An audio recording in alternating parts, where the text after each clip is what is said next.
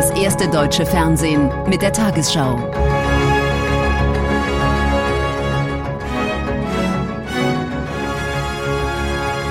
Heute im Studio Konstantin Schreiber.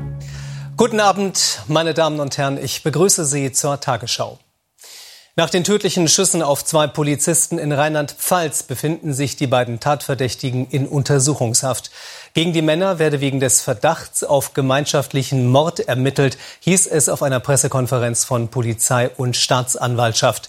Eine Polizeianwärterin und ein junger Oberkommissar waren am frühen Montagmorgen bei einer Verkehrskontrolle erschossen worden.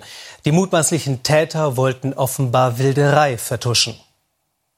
Trauer um eine junge Polizistin und ihren Kollegen. Blumen und Kerzen als Zeichen der Anteilnahme vor deren Dienststelle in Kusel. Gegen zwei Tatverdächtige wird am Morgen Haftbefehl erlassen. Nach derzeitigem Stand der Ermittlungen waren die Polizisten während ihrer Streife auf die Tatverdächtigen aufmerksam geworden, hatten totes Wild in deren Fahrzeug entdeckt. Der Ermittlungsrichter geht davon aus, dass die Tat gemeinschaftlichen Mord darstellt, dass diese Tötung der beiden Polizeibeamten dazu diente, die vorangegangene Jagdwilderei zu verdecken und dass deswegen das Mordmerkmal der Verdeckungsabsicht erfüllt ist. Durch persönliche Papiere, die am Tatort gefunden wurden, kam die Polizei den Verdächtigen auf die Spur. Der eine war den Behörden bereits wegen Jagdwilderei und Unfallflucht bekannt. Bei Durchsuchungen mehrerer Wohnungen haben die Ermittler eine Vielzahl von Waffen sichergestellt, darunter auch die mutmaßlichen Tatwaffen. Ein Verdächtiger schweigt bislang, der andere bestreitet, auf die Polizisten geschossen zu haben. Er hat eingeräumt, die Wilderei, dass man da gemeinsam unterwegs war, um wild zu jagen. Er hat äh, dann auch geschildert, diese Kontrollsituation und die Schüsse. Er hat aber bestritten, selbst geschossen zu haben. Die junge Polizistin wurde durch einen Kopfschuss getötet. Ihren Kollegen trafen vier Schüsse, einer davon in den Kopf. Alle sollen wissen, wer die Polizei angreift, greift uns alle, die ganze Gesellschaft an. Auch die Politik gedenkt der getöteten Polizisten. Trauerbeflaggung am Landtag in Mainz. Russlands Präsident Putin hat im Ukraine-Konflikt weitere Gesprächsbereitschaft signalisiert. Er hoffe, der Dialog gehe weiter, sagte Putin nach einem Treffen mit Ungarns Ministerpräsident Orbán in Moskau. Zugleich warf Putin dem Westen vor, russische Sicherheitsinteressen zu ignorieren. Er warnte vor einem Krieg, sollte die Ukraine der NATO beitreten und die Krim zurückerobern wollen. Welchen Plan verfolgt der Kreml im Konflikt mit dem Westen? Für viele ein Rätsel. Russland hatte Sicherheitsgarantien gefordert, die U S A darauf geantwortet. Russlands Präsident Putin zeigt sich damit heute unzufrieden. Die U S A hätten die wichtigsten Sorgen Russlands ignoriert. Drei unserer Kernforderungen wurden nicht angemessen berücksichtigt. Da geht es um die Nichterweiterung der NATO, ein Verzicht darauf, offensive Raketensysteme nahe der russischen Grenze aufzustellen und die Rückkehr der NATO zu ihrem militärischen Status im Jahr siebenundneunzig. Forderungen, denen die NATO nicht entsprechen will. Ungarns Regierungschef Chef Orbán glaubt, die NATO und Russland, das gehe auch zusammen. Wir schlagen das ungarische Modell vor. Wir sind Teil der NATO und der E U, haben aber auch hervorragende Beziehungen zu Russland. Zum Beispiel beim Gas. Fünfmal weniger als den europäischen Marktpreis zahle Ungarn, so Putin. Ein Seitenhieb auf die hohen Energiepreise anderswo in der E U. Über den Ukraine-Konflikt spricht heute auch Großbritanniens Premierminister Johnson mit dem ukrainischen Präsidenten Zelensky. Zelensky hatte vorher im Parlament verkündet, dass die ukrainische Armee vergrößert werde und Soldaten mehr Geld bekommen sollen. Zelensky betont, ein Krieg stünde nicht unmittelbar bevor. Ukrainische Politiker halten aus Dank Flaggen hoch von Ländern, die die Ukraine mit Waffen unterstützen. Das Bundesgesundheitsministerium hat klargestellt, dass die Impfpflicht im Gesundheitswesen wie geplant in sechs Wochen in Kraft tritt, trotz anhaltender Kritik. Viele für die Durchsetzung zuständigen Gesundheitsämter fordern mehr Zeit, um sich vorzubereiten. Kliniken und Pflegeeinrichtungen fürchten Personalengpässe, wenn Ungeimpfte nicht mehr arbeiten dürfen. Vielen Dank für Ihre Mithilfe. Die Altenpflegerin Katja Sienel hat sich gegen Corona impfen lassen. Bei den meisten der rund hundertzwanzig Mitarbeitenden im Karl-Gerock-Stift bei Stuttgart ist das so. Aber etwa zwei bis drei Prozent wollen sich hier nicht impfen lassen. Auch nicht, wenn das ab Mitte März in Pflegeeinrichtungen vorgeschrieben sein wird. Das stellt die Träger vor große Herausforderungen. Denn schon jetzt müssen Dienstpläne wegen vermehrter Krankmeldungen durch Infektionen mit Omikron umgestellt werden. Das Problem, das drohende Problem, dass wir am fünfzehnten März auch viele Mitarbeitende haben werden, die wir aufgrund der Impfpflicht verlieren werden. Und diese doppelte Problematik, diese doppelte Krise, die den Einrichtungen bevorsteht, die hätte man verhindern können durch eine vorausschauendere Corona-Politik. Auch das Klinikum Stuttgart muss sich auf die Impfpflicht einstellen. Schon seit vergangenem Sommer hat man unter den Beschäftigten den Impfstatus abgefragt. Fast fünfundneunzig Prozent sind vollständig geimpft. Hier auf der Kinderonkologie sind es sogar hundert Prozent. Das Klinikum hat über die bevorstehende Impfpflicht informiert und auch über mögliche Konsequenzen. Wir teilen Mitte März dem Gesundheitsamt mit, für wen kein Immunitätsnachweis vorliegt. Das Gesundheitsamt wird dann die Betreffenden anschreiben, zur Stellungnahme auffordern und in Abhängigkeit von der Reaktion im Extremfall Betretungsverbote aussprechen. Im Gesundheitsamt der Stadt Stuttgart laufen bereits die Vorbereitungen. Wir müssen da tatsächlich gerade in einer sehr herausfordernden Phase als Gesundheitsamt, wir haben so hohe Fallzahlen wie noch nie. Das heißt, einerseits haben wir natürlich da eine ganze Reihe von Aufgaben zu bewältigen. Und nun kommt die Kontrolle der Impfpflicht dazu. In Heimen oder Kliniken kann es in besonderen Fällen für eine Übergangszeit Ausnahmen geben. Denn Versorgungsengpässe will die Bundesregierung vermeiden. In Dänemark gibt es seit heute nahezu keine Corona-Beschränkungen mehr. Bis auf wenige Einreiseregeln hat die Regierung alle Maßnahmen aufgehoben. Sie begründete den Schritt mit einem nachlassenden Druck auf das Gesundheitssystem und der hohen Impfquote. Mehr als sechzig Prozent der Bürger sind inzwischen geboostert. In Geschäften gilt nun keine Maskenpflicht mehr. Wer Bars und Nachtclubs besucht, muss keine Impf- oder Testnachweise mehr vorlegen. Der Arbeitsmarkt in Deutschland hat fast wieder das Niveau von vor der Pandemie erreicht. Die Zahl der Arbeitslosen lag im Januar nur geringfügig über der vor zwei Jahren. Wie die Bundesagentur für Arbeit mitteilte, waren zwei Millionen vierhundertzweiundsechzigtausend Menschen arbeitslos gemeldet. Das sind zwar hundertdreiunddreißigtausend mehr als im Dezember, aber vierhundertneununddreißigtausend weniger als im Januar vor einem Jahr.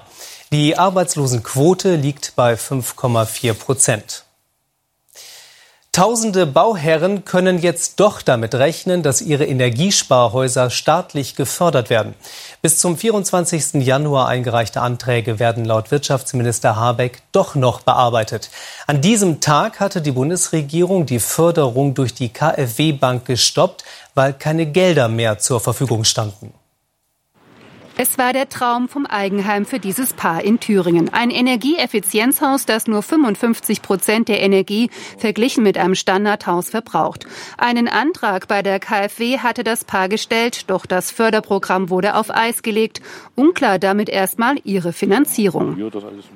Ich bin da auch sehr wütend und enttäuscht drüber, über diese Ad-hoc-Entscheidung, die hier getroffen wurde, wurde seitens der Bundesregierung. Und wir müssen jetzt wirklich gucken, wie es weitergeht.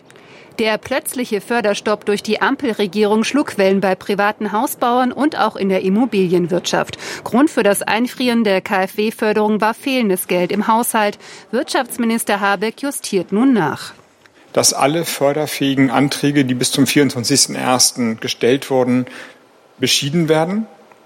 Das heißt, diejenigen, die einen Antrag eingereicht haben, können damit rechnen, dass sie gefördert werden, sofern der Antrag förderfähig ist.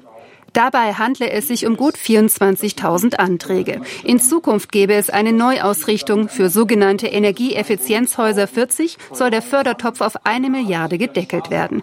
Für die Immobilienwirtschaft bedeutet das erstmal Planungssicherheit. Ja, uns ist erstmal ein Riesenstein heute vom Herzen gefallen, das darf ich sagen, weil alle die Projekte, die in Kürze begonnen werden sollen, äh, vor allem eben auch die Projekte im sozialen Wohnungsbau oder auch viele genossenschaftliche Projekte im gedämpften Segment jetzt einfach loslegen können.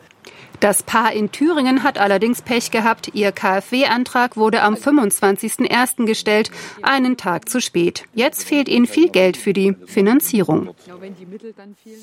Die Deutsche Bahn baut ihre Flotte an Fernverkehrszügen aus und vergibt dafür einen Milliardenauftrag an Siemens. Der Hersteller soll weitere dreiundvierzig Schnellzüge vom Typ I C E drei neo liefern. Heute wurde das neue Modell offiziell in Berlin vorgestellt. Die Anfahrt erfolgt noch im alten I C E vier. Auf dem Nachbargleis wartet aber schon der neue, schnellere I C E drei neo. dreiundsiebzig neue Züge hat die Bahn bestellt.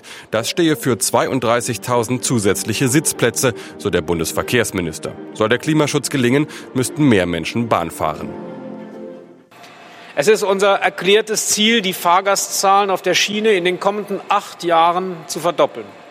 Der weiterentwickelte I C E drei neo hat zusätzliche Türen und einen barrierefreien Einstieg bekommen. Allerdings nur acht reguläre Fahrradstellplätze. Dafür größere Familienbereiche sowie spezielle Fenster für besseren Handyempfang.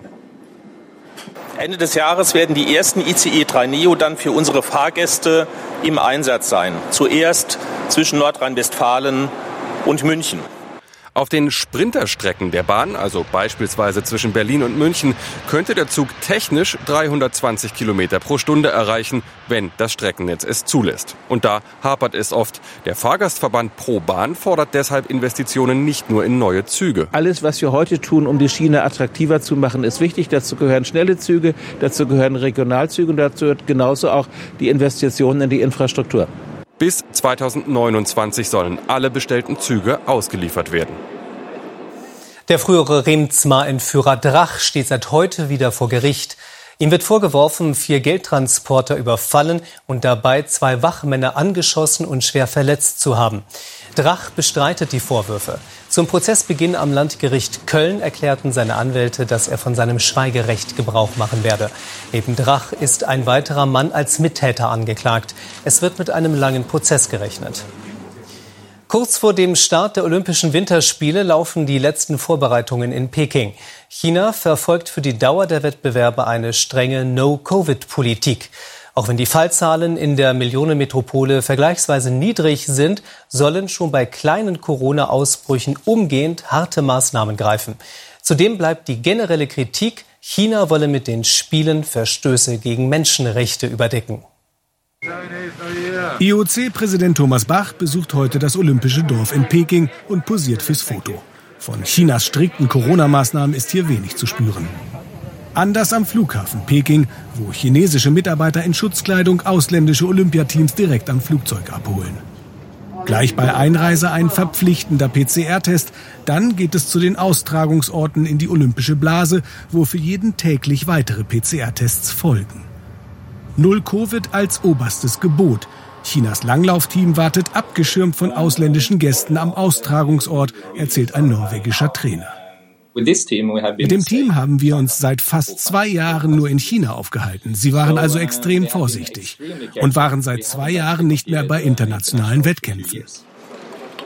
Von den hunderten angereisten ausländischen Athleten und Teammitgliedern wurden in den vergangenen vier Tagen mehr als hundertdreißig positiv auf Corona getestet und isoliert.